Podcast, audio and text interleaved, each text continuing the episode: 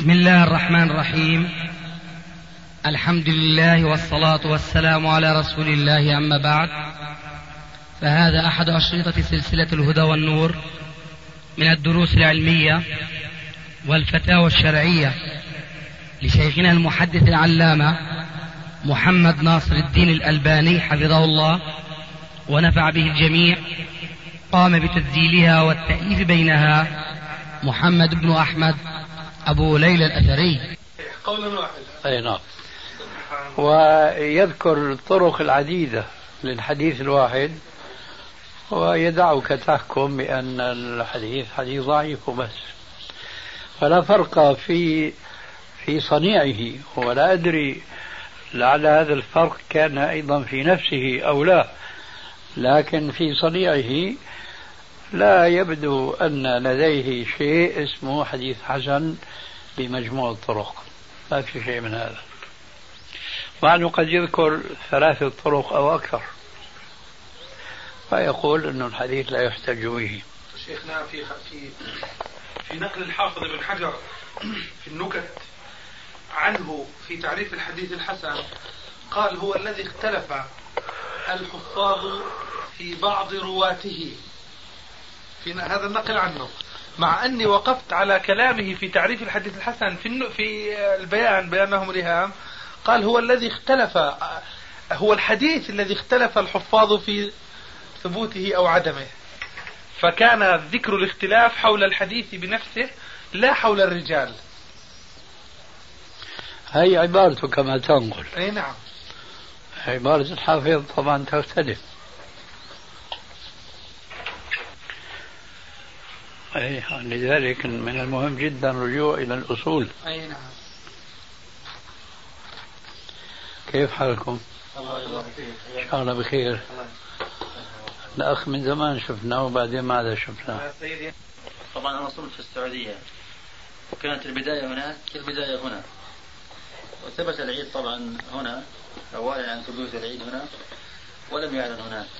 هناك أتم 30 يوم كما هو معروف. هنا كان عندهم 29 يوم. ما قولكم في مثل هذا؟ إذا كان إفطارك مع البلدة التي نزلت فيها مؤخرا آه، يكمل الشهر شرعا قد تفطر مع أهل البلد. وقد فعلت. نعم. ما دام الصيام كان دخولا واحدا فالخروج لا يختلف فيما إذا كان الخروج أتم ثلاثين يوما. وليس كذلك فيما إذا كنتم هناك بدأتم متأخرين عنا هنا يوما فحين ذاك يجب عليك أن تظل صائما لتتم 29 يوما. نعم. والله أعلم.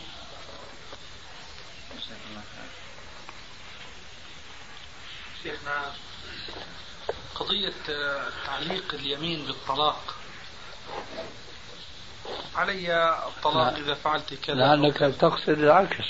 تعليق الطلاق باليمين. ما. نعم. فهل الحكم نفسه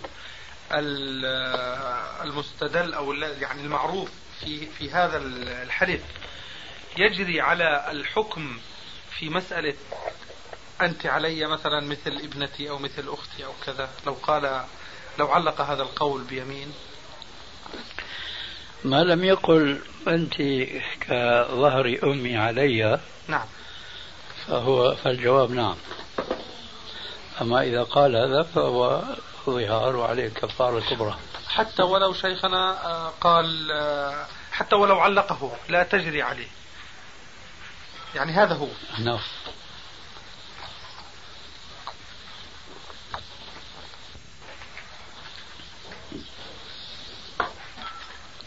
هون مالك عذر هلا معي. يلا. بس ليش ما بدأت هون. لا لا لا. أبدأ باليمين. أخذت. مداره يبدو حول التلاعب في من أبي غده في التعريفات في النقول أو شيء من هذا. هذا سجل يعني طبع. كان الإخراج الأخير يبدو. يعني يمكن الآن خرجت الرسالة. من أبو غدة ولا من أخونا؟ لا من أخينا على أبي بكر نعم. بسم الله. ها أبو الحارث. فهم بشيء من الخير. والله. أنا لا. أنا ذكرت شيخنا لأخينا أبي صهيب وقد ذكر لي هذه الفائدة قبل مجيئكم فذكرت له شيئا متعلقا بالشيخ بكر أبو زيد. له كتاب الآن ذكره لي آه، سماه تحريف أهل الأهواء. الله أكبر. جمع فيه حوالي خمسا أو ستا خمسة أو ستة من تحريفات أبي غدة ثم الكوثري ثم الغماري ثم الصابوني. هؤلاء يعني المعروفين في هذا العصر آه، جمع شيئا من تحريفاتهم المتعمدة يعني الواضح آه، فيها كذبهم ثم يعني سيفردها في رسالة تكون في 60 صفحة تقريبا. ذكر لي شيئا منها أيضا ذكرته الأخ أبو صهيب وهو كلمة لأبي غدة آه ذكرها في رسالته فتنة خلق القرآن وأثرها في الرواة لكتب رد عليها التويجري فبيقول أبو غدة وقال الذهبي في محمد بن إسماعيل البخاري آه كاذب أو كذاب. كاذب أو كذاب يعني ذكر لعله كاذب أو كذاب أو كذبوه شيء من هذا. هذا نقل أبو غدة. قال مع أنه كلام البخاري في الموطن نفسه آه كلام الذهبي في الموطن نفسه قال وليس هو صاحب الصحيح. الله قال هذه مبتورة؟ نعوذ بالله. نسأل الله العافية. فهؤلاء يعني سبحان الله العظيم. شيء بخوف الله المستعان.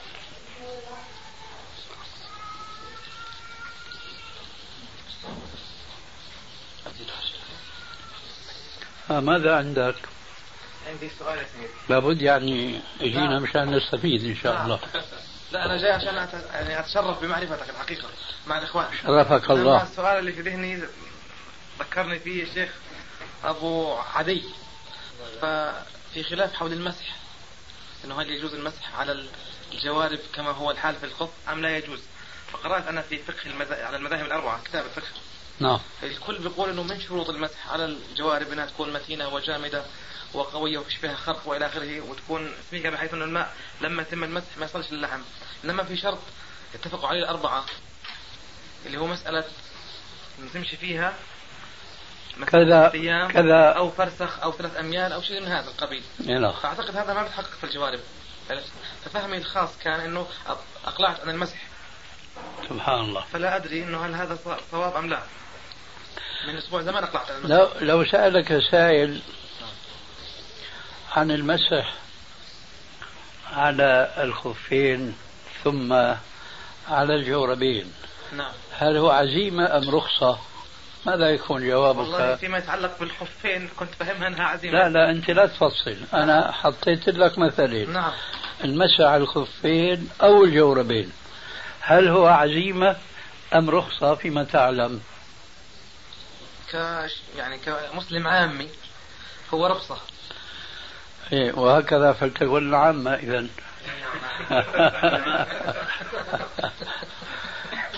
طيب. فهل الرخصة نعم. في علمك؟ نعم. وأرجو أن تكون ناجحا في الجواب عن السؤال الثاني نعم. كما كنت ناجحا في جوابك عن السؤال الأول. نعم. هل الرخص عادة يشترط فيها من الشروط ما يشترط في العزائم؟ بالتأكيد لا لأنها أقل مرتبة. هي كمان. إن الله لا يحب أن تؤتى رخصه كما يحب أن تؤتى عزائمه. هي مرحلة أخرى. الحمد لله الحمد لله. جميل. لكني رأيتك أنك يعني حرمت نفسك هذه الرخصة. بسبب تلك الشروط والقيود فهل هذه الشروط والقيود تتناسب مع كون المسح آه، رخصة؟ والله حرمان لنفسي من باب واحد إنه عندي الوقت. لست في ضائقة من الوقت يعني. عندي متسع من الوقت إني مثلا الآن حب حتة. وما نحب لك الحيلة. نعم. حتة حتة. نعم وما نعم. نحب لك الحيلة. بارك الله فيكم. آه. عنا كل الجزاء لأن الرخص لا يشترط فيها أن يكون متفرغا. نعم. يعني الآن لما الإنسان بيكون في السفر عنده عزيمة وعنده رخصة. نعم. العزيمة القصر الرخصة الجمع. عنده وقت وعنده فراغ بحيث أنه يستطيع أن لا يجمع. نعم. لكن مع ذلك جمع. هل عليه من ضير؟ أبدا. إذا أنت لماذا تضرب الأمثال وتقول أنه وجدت في نفسي فراغ وجود الفراغ لا ينافي تعاطي الرخصة. لعله وضح لك. نعم يا سيدي. إذا آه، كان عندي لبس أنا في مسألة الخف الخف ما فيش فيه عليه خلاف. ومسألة الجورب وأنا أحكي عن الخف والجورب بعامة. نعم. فإذا ما عجبك حشري مع الجورب الخف فاضرب عليه بخف وتمسك بالبحث في الجورب نعم. الكلام كله نعم. يدور على الخف وعلى الجورب نعم. فإن ظننت ولا أقول إذا ظننت أن هناك فرقا بين الخف والجورب ها نضرب على الخوف بخوف كما قلنا. ونعود ونحصر الكلام في ماذا؟ في الجورب نعم. فلماذا الآن أعرضت عن رخصة الله التي ذكرت الحديث فيها؟ لأنه ما هو السبب بالضبط نعم يا الآن سيدي. الطرف الآخر اللي كان في النقاش يعني متعمق في الدين يمكن أكثر مني شوية فقال لي إنه ما وردش إطلاقا كلمة جورب في حياة الصحابة ولا التابعين ولا تابعي التابعين. فأقنعني بهاي يعني من باب إنه هو أعلم مني. مسألة إنه ما وردش كلمة جورب اللي ورد خف فقط. آه كلاكما مخطئ. هل هل أنكر؟ وهل وافق نعم. هو مخطئ لأنه قد ثبت عن السلف وأعني بهم نعم. أول السلف وهم الصحابة وبخاصة أنس بن مالك ثم عمر بن الخطاب وغيرهم أنهم كانوا يمسحون على الجوربين. وعن الحسن البصري التابعي الجليل أنه قال وهو جواب لرد بعض الشروط التي قرأتها في ذاك الكتاب أو في غيره. ما كانت جوارب الأنصار إلا مخرقة. فإذا إنكار كون المسح على الجوارب ما جاء هذا أمر مستنكر سواء صدر منك أو من غيرك لأن هذا معروف. وبعد هذا أقول لو لم يكن للمس على الجوربين أصل سواء عن النبي صلى الله عليه وآله وسلم أو عن الصحابة ما اتفق العلماء على شرعية المسح على الجوربين كما اتفقوا على شرعية المسح على الخفين وإن اختلفوا في الشروط في المسح على كل من الخفين أو الجوربين وقد جاء في سنن أبي داود والترمذي من حديث المغيرة بن شعبة رضي الله تعالى عنه قال كان رسول الله صلى الله عليه وسلم وفي, وفي رواية رأيت رسول الله صلى الله عليه وآله وسلم يمسح على الجوربين والنعلين من شان خاطرك. أمد الله في عمرك إن شاء الله. يعني مو بس صار عنا مسح على الخفين لا خفين وجوربين ونعلين. والشاهد من هذا الحديث وعليكم السلام ورحمة الله وبركاته أن هذا الصحابي الجليل الذي كان يعد من دهاة العرب قال رأيت رسول الله صلى الله عليه وآله وسلم يمسح يمسح على الجوربين والنعلين. وحينما يأتي نص كهذا النص من فعل النبي صلى الله عليه وآله وسلم أعني مطلقا رأيت يمسح على الجوربين فحينئذ ينبغي العمل بهذا النص المطلق دون تكلف آه، وضع شروط له أو تطلب شروط له. كما فعل اليهود مع موسى حينما قالوا ما لونها ما هي؟ فلو ذبحوها كما قيل لهم وأخذوا النص على إطلاقه كانوا استراحوا. لكن تنطعوا فهلكوا وأتعبوا أنفسهم. ولذلك قال عليه السلام هلك المتنطعون هلك المتنطعون هلك المتنطعون. فأنا حأضرب الآن أمثلة خيالية لنتوصل منها إلى الأمثلة الواقعية مع أنها هي تشبه الأمثلة الأولى الخيالية. فأقول ليس لنا أن نتساءل يا ترى ما كان لون الجوربين اللذين مسح عليهما الرسول عليه السلام. ما كان قماشه أكان قطنا أم كان صوفا. ثم هذا الصوف هل كان من الضأن أم المعز أم من الإبل أم أم إلى آخره؟ النتيجة لا مسح على الجوربين بارك الله فيكم. وفيك بارك. هذه أمثلة خيالية طبعا لكن أمثلة واقعية من حيث أنها فرضت واشترطت كما كنت قرأت يجب أن يكون الجوربان ثخينين نعم. يجب أن يكون ثابتين على الساق. نعم. يجب أن يمكن المشي بهما كذا وكذا مسافة. هذه أخت تلك تماما.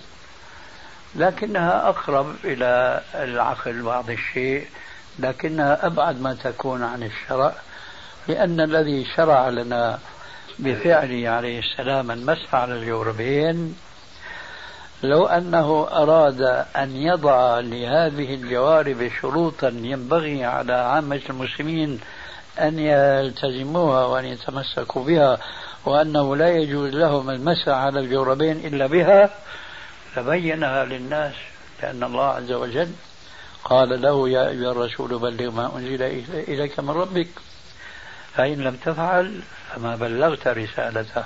والله يعصمك من الناس. والله عز وجل أولى أن يكون كما قال في كتابه وما كان ربك نسيا. إذا لو أراد الله هذه الشروط لبلغها إلى نبيه. ولو بلغها إلى نبيه لبلغها وهو إلى أمته. لأنه قال في الحديث الصحيح ما تركت شيئا يقربكم إلى الله إلا وأمرتكم به. إذا عدم ورود هذه الشروط في شيء من أحاديث الرسول عليه السلام أولا. ثم من آثار السلف المتبع له اتباعا حقيقيا ثانيا لأكبر دليل على أنها من الشروط التي قال عنها الرسول عليه السلام كل شرط ليس في كتاب الله فهو باطل ولو كان مئة شرط. إذا امسح ولا تبالي وتمتع برخصة الله عز وجل سواء كنت مشغولا أو فارغا. نعم. بدي أسأل لقضية إرضاع سالم من سهلة بن سهيل. آه، ماذا يقول الشيخ؟ هل القصة خاصة بسالم وحده كما هو رأي الجمهور؟ أم الشيخ مثلا يرى كابن تيمية وهو كمن حاله كحال سالم؟ إيش رأي ابن تيمية؟ هو ابن تيمية لا يعتبره خاصا بسالم وحده وإنما بمن حاله كحال سالم. هذا هو رأينا. هذا هو رأينا. يعني الذي مثلا يعني كيف نضرب مثال واقعي؟ أنا ضربت أمثلة لبعض المستوطنين في فرنسا. نحن نتصور عائلة فرنسية مثلا. آه، كانت تعيش في كفرها وفي ضلالها. جزاك الله خير. كانت تعيش في كفرها وفي ضلالها آه، أخوان شقيقان أحدهما متزوج والآخر لا يزال أعزب. فأسلم. وظروف الأعزب منهما لا تساعده أن يعيش مفارقا لأخيه المتزوج حتى يتزوج. فيمكن استثمار هذه الرخصة بالنسبة لهذه العائلة فيرضع الأخ من زوجة أخيه فيصبح محرما وتزول الإشكالات التي قد تترتب من وراء الدخول والخروج كما كان في القصة التي أشرت إليها آنفا. بمعنى وخلاصة الموضوع أنه لا يجوز التوسع فيها لأدنى مناسبة. الضابط الضرورة والضرورة تقدر بقدرها ككل الأمور. هل تستطيع أن تضع ضابطا لأمور يتعرض لها الإنسان كثيرا وكثيرا جدا؟ فضلا عن أمور أخرى لا يتعرض لها كل الناس وإنما بعض الناس ثم هذا البعض لا يتعرض لها إلا نادرا جدا. ما هو الضابط في مثل قوله تعالى فاتقوا الله ما استطعتم؟ ما استطعتم؟ شو التحديد؟ ما هو الضابط في قوله تعالى ولله على الناس حج البيت من استطاع إليه سبيلا؟ ما هو تحديد الاستطاعة بالنسبة لكل مكلف بالحج إلى بيت الله الحرام؟ ما هو الضابط في قوله عليه السلام المستضبط من القرآن؟ ما أمرتكم من شيء فأتوا منه ما استطعتم وما نهيتكم عنه فاجتنبوه. أخيرا صلي قائما فإن لم تستطع فقاعدا فإن لم تستطع فعلى جنب. ما هو الضابط؟ ثم بعد الأخير ولعله أخير الأخير إلا ما اضطررتم إليه. حرمت عليكم الميتة إلى آخره. شلون بقى؟ مين اللي بده يحدد الاضطرار؟ بده يستنى الذي تعرض للهلاك أنه شفت شيخ يديك البرية التي لا آه، شخص فيها حتى يسأله ويأخذ منه فتوى أو يتصل به هاتفية ولا هاتفية هناك ولا بده يحكم نفسه. هو بده يحكم نفسه. وقد يكون من اجهل الناس. اذا هو الذي يحدد هل وقع في هذه الضرورة أم لا. وهكذا المسألة التي كنا فيها. سؤال آخر أستاذنا. نعم. يعني بماذا تعلل العلماء القدامى زي الذهبي أو ابن الجوزي؟ وهم معروف إنهم في قضايا الرجال والحديث من المتشددين. تجد الذهبي لما يضع حديث مثل كتاب الكبائر أو ابن الجوزي في بعض الكتابات تجد إنهم يكثرون من الأحاديث الضعيفة وأحيانا الموضوعة. وهم يعني معروفين بباعهم الطويل فما يعني ما هو السبب؟ السبب أخي بسيط جدا هو أن تتصور معي نشأة العالم هل ولد عالما؟ لا تقول لا نعم. طيب هل قفز إلى أن صار عالما؟ لا ستقول لا إذا فكل إنسان يمر في مراحل في العلم أو يتقدم إلى العلم ويموت ويذكرنا بقول الزمخشري رحمه الله ما للتراب وللعلوم وإنما يسعى ليعلم أنه لا يعلم. يسعى ليعلم أنه لا يعلم. فمع ذلك فليس طالب العلم في ابتداء طلبه للعلم كهو في آخر نهايته لطلب العلم أي بموته لأن هذا الطلب ليس له نهاية. وهذا شيء نعرفه في أنفسنا. ولذلك فالذهبي أو ابن الجوزي أو غيرهما هن وصلوا في مرحلة من العلم الأخذ مما هب ودب أو الاقتناع برأي شائع دون هض دون القناعة العلمية القائمة على البراهين الجلية ثم مع الزمن يرقى ويرقى. فيختلف تأليفه الأخير عن تأليفه الأول والثاني وما بعده. لذلك قال الحافظ ابن حجر العسقلاني وهو يعني ممن يحق لنا أن نقول لم تلد النساء مثله في علم الحديث. قال لست أرضى عن كتاب ألفته إلا فتى الباري. لماذا؟ لأنه كان يعني يستدرك بنفسه على نفسه فضلا عن استدراك غيره عليه. وهذا سنة الله في خلقه ولن تجد لسنة الله تبديلا. وأنا شخصيا كرجل يعني معروف في طلبه لهذا العلم أنا عندي كتاب كثير من إخواننا الحاضرين يعرفونه شخصيا وبعضهم يعرفه سماعا ألا وهو الروض النظير في ترتيب وتخريج معجم الطبراني الصغير. مجلدان عندي. فيهما ألف حديث وزيادة. فهذا أول ما اشتغلت بتخريج هذا الكتاب. أنا الآن في سن الشيخوخة أستفيد من هذا الكتاب لكن لا أسمح بأن يطبع. لكثرة ما أستدرك بنفسي على على نفسي. فهذا هو الجواب عن ذاك السؤال ولعله واضح إن شاء الله. في المثال اللي ضربه أخونا جمال حول قضية الكبائر الإمام الذهبي. الواقع هو المثال يعني قد يكون صحيحا بالنظر إلى النسخ الشعبية إنجاز التعبير لطبعة آه، الكبائر. وإلا فالنسخة التي قام على تحقيقها أخونا الشيخ مشهور معتمدا على نسختين خطيتين تقريبا في عهد الإمام الذهبي أو من تلاميذه. كويس.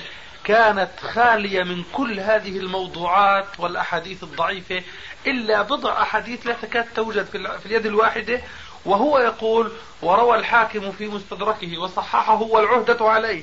كذا وكذا. ففيه نفس الذهبي. أما الكتاب الكبائر المشهور ففعلا هذا ليس فيه أي نفس الذهبي يعني تظن أنه في زيادات كثيرة ويبدو كل واحد كائن واعظ يشوف الكتاب يزيد أحاديث إلى آخره. أما الكتاب الذي اعتمد فيه على أكثر نسخ خطية وهي نسخ راقية يعني عالية فما في أي شيء من هذه المكذوبات أو الموضوعات. جميل. أي نعم. هذه فائدة والله. الله يبارك فيك.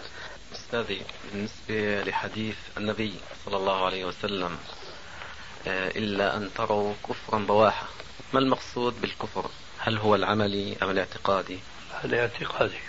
طب بالنسبة لقوله أيضا في حديث آخر ما أقاموا الصلاة؟ ونحن نعلم أن الصلاة آه، لا يكف لا يكفر صاحبها بتركها. طيب. كيف نجمع بين القولين أو بين الحديثين أو الروايتين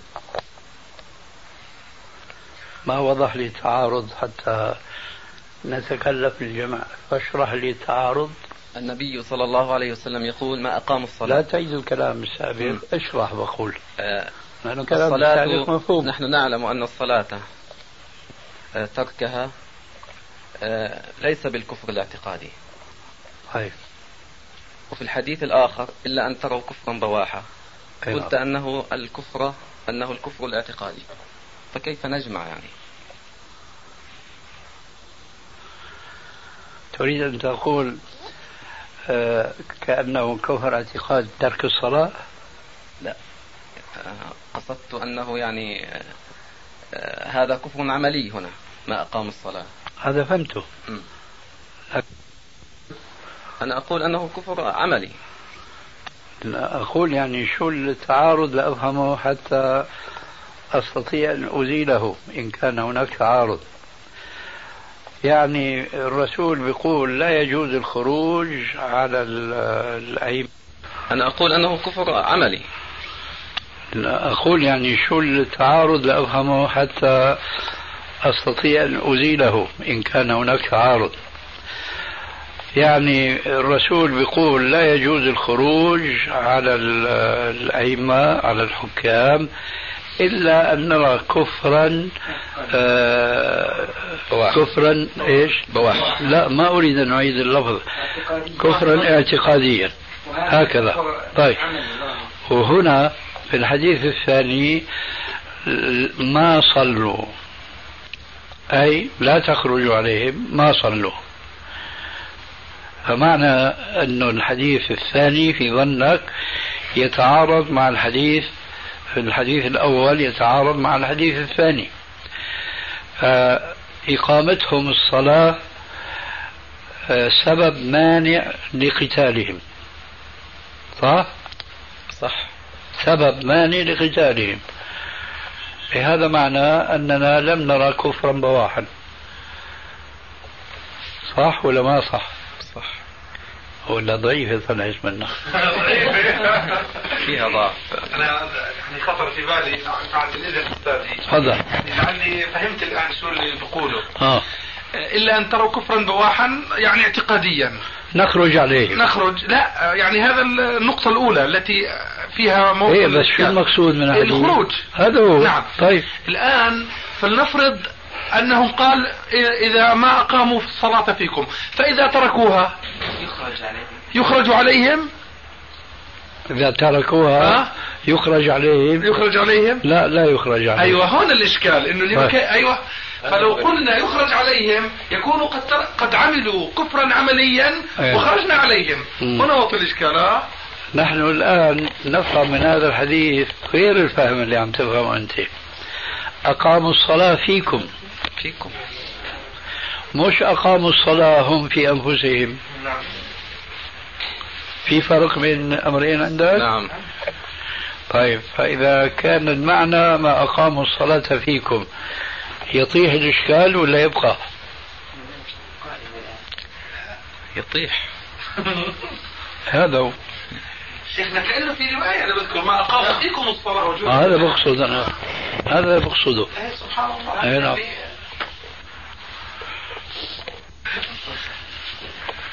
أستاذنا سؤال آخر إذا سمحت قضية أهل الفترة يعني هل يمكن أن نعرف تحديد من من هم أهل الفترة؟ وقضية الآيات التي جاءت تبين أنه ما من أمة إلا خلا فيها نذير وكذا وكيف يجمع بين هذه الأمور حتى نعرف أنه ما كان قبل النبي صلى الله عليه وسلم هل هم داخلين في أهل الفترة أم لا؟ جزاك الله خير. آه كأنه تعني بمن هم أهل الفترة ليس كأفرادا وإنما كجماعة. نعم. لعلك تقصد هذا. اللي هو المقصد يعني حديث أبو حتى ي... لا تحيد عن الجواب. إما أن تقصد أفرادا وهذا أستبعده عنك. نعم. وإما أن تق- تقصد جماعة أو أمة. أو عصرا معينا. فماذا تعني؟ حقيقة يعني أنا سؤالي أعم أنه قد قد يكون جماعة لا أقصد أمة أمة لا إنما قد يكون جماعة وقد يكون أفرادا. جميل جدا. الآن في العصر الحاضر عصر المدنية والعلم ما شاء الله هل تعتقد أنه يمكن أن يوجد فرد فيها الملايين المملينة من البشر. من أهل الفترة أم لا؟ والله باعتقادي لا لكن بعض الناس الذين زاروا دعك والناس أنا هذا بحثي بيني وبينك. أنا شو باعتقادي بدك لا. آه، تدخل نفسك في معركة الناس؟ لا هم الذين يزورون يا أخي بعدين هل أنت امشي معي الجواب لا. كيف لا؟ لا إيش يعني؟ ما حتى نفهم. المنفي شو هو؟ المنفي أنه يعني في هذه المدنية التي نعيشها لا يعقل أنه لم يصل اسم الإسلام إلى الناس ب- بمجموعه العام. سكلها لا مو شكلها خربها. لأنه نحن لم نحكي فرد السؤال فرد أنت بتقول في مجموع. هلا إذا كان في ملايين من أفراد البشر اللي دخلوا سن التكليف. نعم. السؤال كان ألا تتصور أن يكون فرد من هذه الملايين هو من أهل الفترة نعم موجود. ها، هذا بنافي ما قلته آنفا. بجوز لعلي فهمتك خطأ في الموضوع. معلش عفى الله ما سلف. إذا الآن ممكن أن تتصور وجود شخص فيها الملايين المملينة آه، هو من أهل الفترة. ولو وضعنا أمام الواحد نقطة بيختلف الأمر عندك؟ لا. نقطة على اليمين مو على الشمال؟ لا آه. الجواب شو صار الأعداد؟ عشرة. عشرة.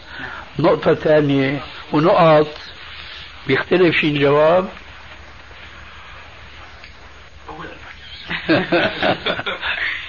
حقيقة أنا الإشكال اللي أستاذي عندنا لا الكلام إلي مش إلك ما هو أنت بتجاوب آه شو بدي؟ بدي ورطك ولا انقذك؟ ليش خايف؟ معلش. نحن من عاداتنا في سوريا كلمة طيبة. اللي ما بيجي معك تعال معه. فأنا شايفك ما مشيت معي. أنا كلي أمشي- معك رح أمشي معك. رح نرجع للشخص الأول. هل يسهل عليك الجواب أنه يمكن يكون هذا موجود؟ نعم. ليش؟ يعني السبب عدم وصوله وصول الدعوة له. لا أنا السبب أطلبه منك. هو قد يكون تقصير منه. لا لا لا تدخل في تفاصيل يا أخي. عرفت ما هو السؤال الثاني؟ اللي هو سبب عدم يعني سبب كونه من أهل الفترة. أيوة. هو السبب عدم وصول الدعوة له كويس. هذا السبب يمكن أن يتكرر؟ الجواب نعم. إذا ممكن نحط نقطة أمام الواحد تصير عشرة. نعم. ونقط نعم. مع أنه أنا لا أزال عند موقفي بس يعني تغيير العبارة. هذا في عصرنا. عصر ليش خصصت عصرنا؟ لوجود الوسائل هذه المقربة للبعيد نعم. التي كادت أن تجعل الكرة الأرضية كلها كقرية صغيرة. بسبب الوسائل التي خلقها الله وذللها للبشر. فما رأيك قبل عصر العلم والثقافة وإلى آخره؟ لنعود إلى عصر الجاهلية الأولى. يمكن أن يكون هناك مثل هؤلاء الأشخاص قطعا. الذين لم تبلغهم الدعوة. نعم. طيب. وقبل أن نمضي في الكلام هل نحن متفقون أن أهل الفترة سواء كان فردا أو عشرة أو أكثر هم الذين لم تبلغهم الدعوة؟ هل نحن متفقون على هذا؟ لكن أريد يعني أن أجعل السؤال عام هل الدعوة المقصود بها؟ الله يحفظنا بقى من كلمة لكن هي آه، يعني هل دعوة نبي قبلنا تصدق عليه أم لابد من دعوة النبي صلى الله عليه وسلم حتى نعتبره أهل فترة أنت رجعت إلى العصر الحاضر. لا لا لا مثلا حتى نشمل في سؤالنا ما كان قبل النبي لما ذكرتنا في الجاهلية الآن. قبل سؤالي في النبي. الجاهلية. نعم هو قبل شو. علاقة الجاهلية بالنبي؟ النبي جاء بعد الجاهلية. أي نعم قبل. نعم صدقت طيب. شو الجواب الآن؟ أعيد السؤال. إذا رجعنا قبل بعثة الرسول عليه السلام يمكن أنه يكون هناك أهل فترة؟ نعم. يمكن. وهكذا دواليك. هكذا دواليك ترجع لورا يعني. نعم. هيك إلى عهد آدم عليه السلام. نحن نتصور بوضوح أنه آدم عليه السلام كان نبيا لأولاده ولما تكثر وتتناسل أولاده بحيث أنه تصور أنه يمكن أن يكون هناك فرد أو أكثر من فرد ما بلغته دعوة آدم عليه السلام لكن كل ما تأخر الزمان كلما تكاثر نسل بني آدم. صح؟ نعم طيب إذا الآن أنا فيما أظن أو يخيل إلي أنني أجبتك عن سؤالك بطريقة السؤال والجواب. نعم بس آه، يعني يرد آه، سؤال في ذهني. نعم. عليك أستاذي قضية أنه مثلا ما قبل النبي صلى الله عليه وسلم جاءت بعض الأحاديث تبين زي عمرو بن لحي يجر قصبه في النار زي حديث إن أبي وأباك في النار زي حديث استأذنت ربي في أمي كذا. يعني هؤلاء كيف يفهم الآن مثل عمرو بن لحي دخوله النار أو إن أبي وأباك في النار؟ هنا الإشكال الذي يعني ورد في ذهني أنه هل نعتبرهم أهل فترة؟ إن اعتبرناهم أهل فترة فلما عذبوا؟ وإن لم يكن يعني هنا يعني هذا الذي أريد أن أسأله. ما أنت اتفقت معي أن أهل الفترة هم الذين لم تبلغهم الدعوة. نعم. طيب. ألست تربط في ذهنك وفي عقيدتك أن كل من كان من أهل الفترة فهو لا يعذب في النار؟ نعم. طيب. فكلما جاءك النص عن شخص أنه يعذب في النار بدك ترفع من ذهنك يعني أنه هذا من أهل الفترة نعم. بدك ترفع من ذهنك أنه هذا من أهل الفترة كويس لأن الله يقول في صريح القرآن وما كنا معذبين حتى نبعث رجولا أيضا قول الرسول في أي شخص هذا في النار يساوي بلغته الدعوة وكفر بها. فهو في النار. المسألة واضحة جدا.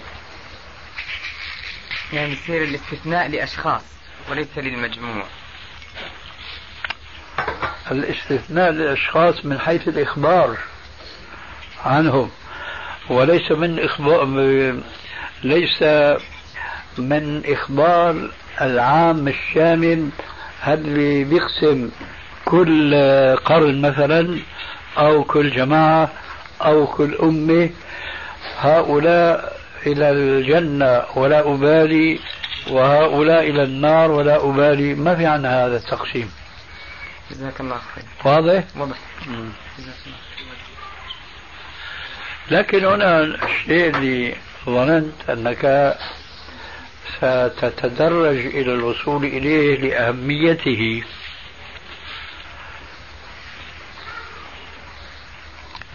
يمكن نحن الآن أن نتصور ناسا بلغتهم الدعوة الإسلامية ومع ذلك فأنا أقول ما بلغتهم الدعوة الإسلامية. ومعنى هذا الكلام أنه ينبغي أن نستحضر في أذهاننا أن كل فرد أو كل طائفة أو جماعة لا نستطيع أن نقول إنهم بلغتهم الدعوة إلا إذا بلغتهم صافية غضة طرية كما أنزلت. وهذا من الصعب في مكان. لأنك تعلم اليوم أن هناك طوائف يدعون الإسلام ويدعون إلى الإسلام. وهم إما بريئون من الإسلام براءة الذئب من ابن يعقوب كما يقال في المثل العربي القديم أو أنهم ضلوا ضلالا بعيدا عن قسم كبير من الإسلام وإن كانوا لا يزالون محسوبين في دائرة الإسلام. أضل هذه الطوائف هم البهائيون. ثم يأتي من بعدهم القاديانيون. القاديانيون أشد ضررا على المجتمع المجتمع أمة الدعوة كما يقول العلماء ولا أريد المجتمع الإسلامي بل الأمم القائمة المكلفين اليوم الاستجابة لدعوة الحق. هؤلاء البهائيون أضر ما يكونون لأنهم نسخوا الإسلام نسفا وما أبقوا عليه من شيء. بينما القاديانية بيصوموا وبيحجوا وبيصلوا كل شيء بيفعلوا مثل أهل السنة والجماعة ولكن عندهم عقائد أخرجتهم عن دائرة الإسلام فهم مرتدون عن دينهم لكنهم خطيرون من هذه الزاوية أنه نحن مسلمين مثلكم وإنما الخلاف بيننا وبينكم أنكم فهمتم نصوصا على وجه خطأ في رأينا ونحن نرى الصواب فيما نحن عليه. ونشاط القديانيين هو أوسع ما يكون انتشارا في العالم اليوم وأشد الفرق الضالة تأثيرا على الناس. ولذلك تجد قاديانيين مسلمين في ألمانيا في فرنسا في بريطانيا. وأنا شخصيا رأيت هناك مسجد في بريطانيا مكتوب عليه بخط كبير جدا لا إله إلا الله محمد رسول الله. فقلت هذا من نفاقكم لأنكم يجب أن تقولوا وميرزا غلام أحمد نبي الله. كما يقول الشيعة مثلا وعلي ولي الله في أذانهم.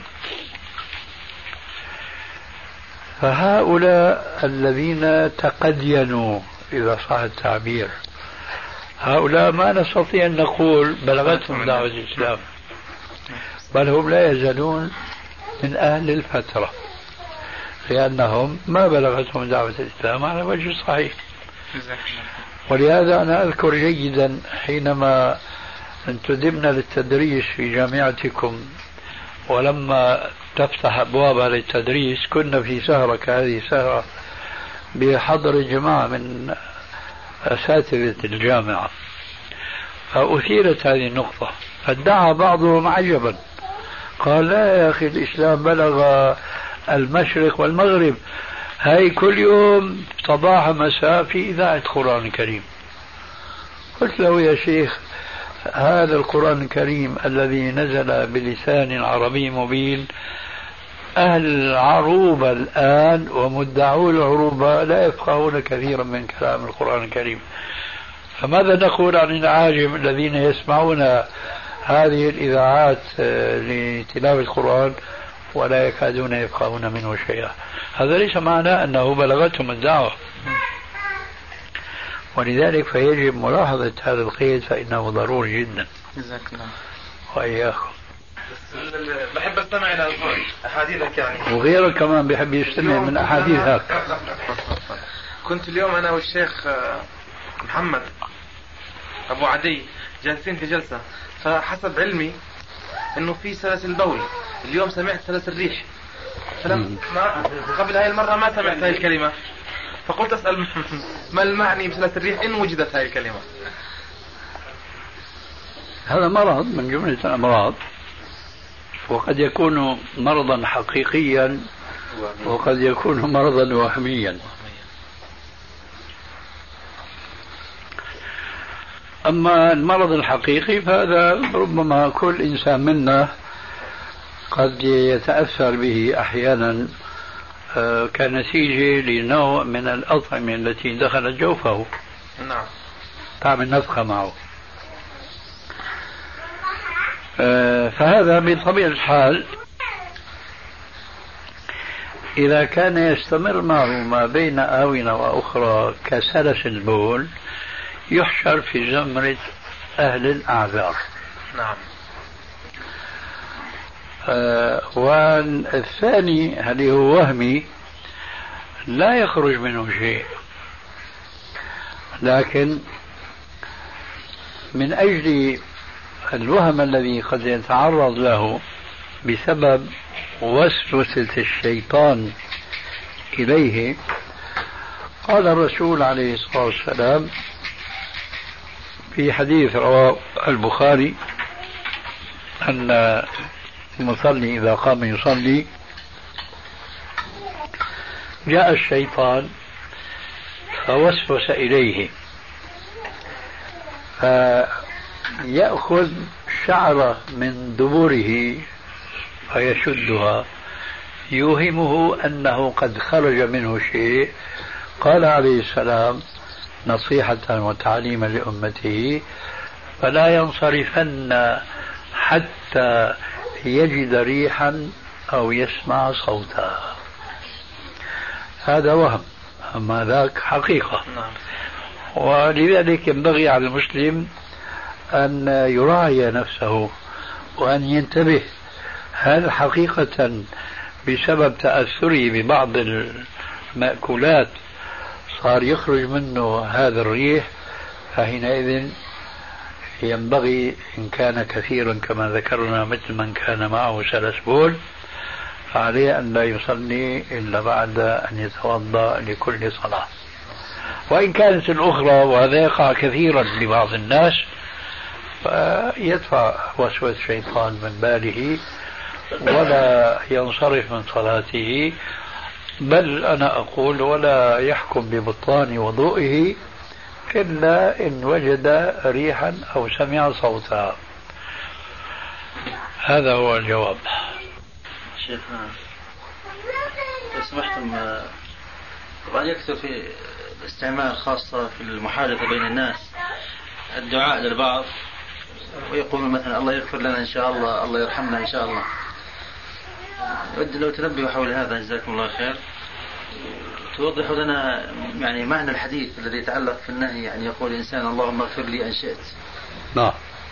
جزاكم الله لا أنا الآن أريد أن أريح نفسي وأن يستفيد الحاضرون في دارك ومجلسك منك أنت. لا لا اسمح لي. لأن القضية ما تحتاج إلى كثير يعني من الإعتناء بالمسألة. نعم. فإنها واضحة ويسجل لك أجر تبليغ الدعوة. الله يبارك فيك. آه هذا. أنا أريد أستفيد حقا من يعني من إذا ما أشك... عندكم حول معنى الحديث. إذا أشكل عندك شيء نعم. نحن نتعاون معك. نتعاون معك. نعم. الحقيقة طلبي لشرح الحديث. لعل في في إجابة في شرحكم للحديث ينتهي إشكال عندي. هذا هو بس. أنا ما, ما عندي شيء غير طبيعي. نعم. فإذا كان عندك إشكال ما هو الإشكال؟ جزاك الله خير. طيب أنا كنت أريد من هذا التنبيه على ما يقع أولا. يعني بين كثير من الإخوان. أوه. مثل ما صدر من بعض إخواننا هنا في الدعاء لك وفيه إن شاء الله. أيوه. وهذا أظن حصل يعني كما هو يعني طيب دندن حول النقطة هذه حتى ترسخ في الذهن وفي البال. ثم هات ما عندك بعد ذلك من إشكال. الله يبارك. هذا تعلمناه منكم يعني. جزاكم الله خير. الله يحفظك. الله يبارك فيك. لأن الإنسان يعني في الأدب مع ربه تبارك وتعالى. سبحانه وتعالى. في في الدعاء أن لا يشترط الإنسان على الله سبحانه وتعالى. يقول اللهم ارحمنا اللهم تب علينا أو غير ذلك من غير اشتراط يعني على الله سبحانه وتعالى. يقول اللهم ارحمنا إن شئت الله يرحمنا إن شاء الله ونحو ذلك. فالله سبحانه وتعالى لا مكره له. فيعني الاشتراط يعني فيه نوع فيما يبدو من إساءة الأدب مع الله تبارك وتعالى. لا شك. يعني هذا الذي يظهر و... أي نعم. كان لكم شيء الإشكال ما هو؟ هو إن صح الحديث الذي يتعلق بالدعاء إذا استصعب أمرا اللهم لا سهل إلا ما جعلته سهلا إنك أنت تجعل الحزن إذا شئت سهلا سهلا. أقول إن صح هذا هل هنالك تعارض؟ هو صحيح. هو صحيح. أي نعم. هل يعني هنا تعارض بين هنا فإنك تجعل الحزن إن شئت سهلا؟ اللهم لا سهل إلا ما جعلته سهلا. إنك أنت تجعل الحزن إذا شئت سهلا. ما في تعارض. مع ذاك هذا ككثير من الآيات حتى فيما يتعلق بالخلود في الجنة إلا ما شاء الله. نعم. فهذا نسب المشيئة إلى الله بأنه إذا شاء جعل الحزن سهلا نعم.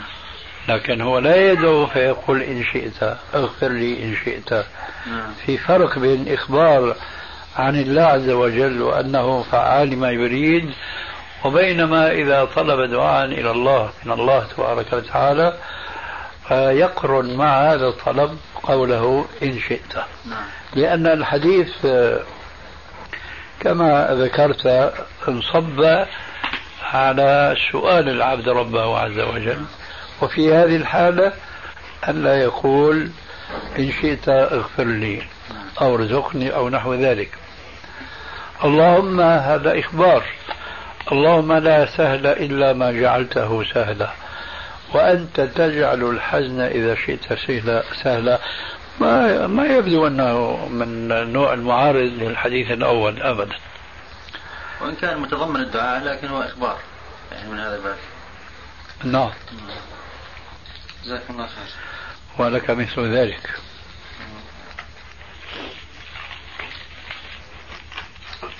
شيخ ترون طواف الوداع لغير الحاج؟ لا. لا ترونه. هل تعلمون أحدا اشترط الطهارة للسعي؟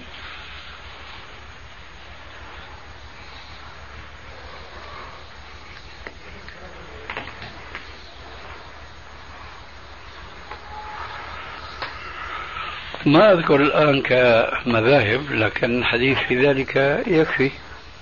وهو اصنعي ما يصنع الحاج غير أن لا تطوفي ولا تصلي. نعم. والسعي يطلق عليه طواف. هكذا أراه.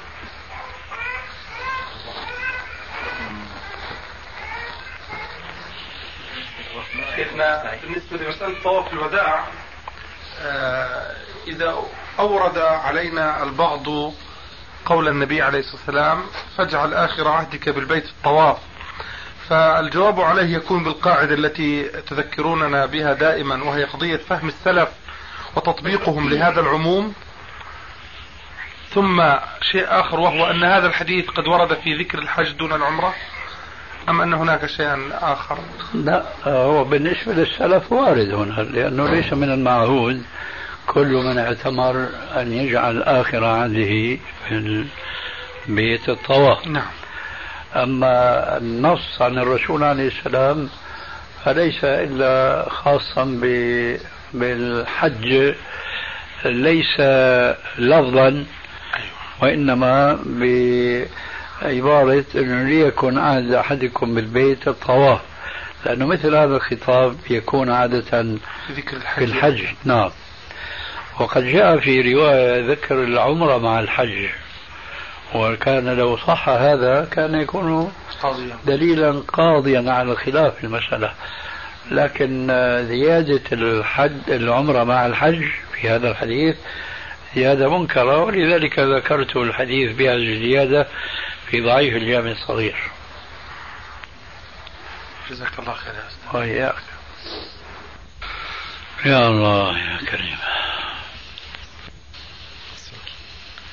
بالنسبة لقول النبي صلى الله عليه وسلم في الحديث خمس صلوات كتبهن ثم قال في آخره فأمره إلى الله. يعني قرنه بالمشيئة طبعا. إذا شاء عذبه وإن شاء غفر له آه قد يقول البعض بأن هذا مثل قول آه عيسى بن مريم لربه عز وجل إن تعذبهم فإنهم عبادك. وإن تغفر لهم فإنك أنت العزيز الحكيم. فما يعني الجواب على هذا الإشكال؟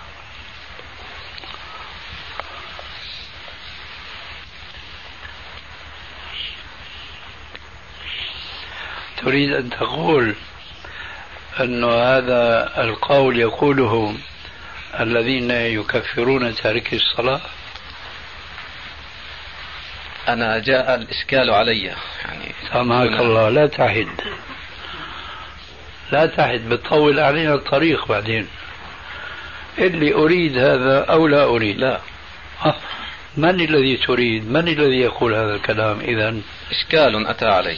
معليش. في الإشكال الذي عندك ولسه ما فهمناه. هل قائم في ذهنك أن هذا الكلام يقوله قائل هو من الذين يقولون بتكفير تارك الصلاة مطلقا؟ إخوة الإيمان تتمة الكلام في الشريط التالي. لا أعلم. هذا الظاهر. أو العكس. لا أعلم. طيب. إذا نشوف. نشوف إيش وراء الأكمة. ها شو الإشكال؟ الإشكال هو أنه هو اللي طرحته لا أكثر؟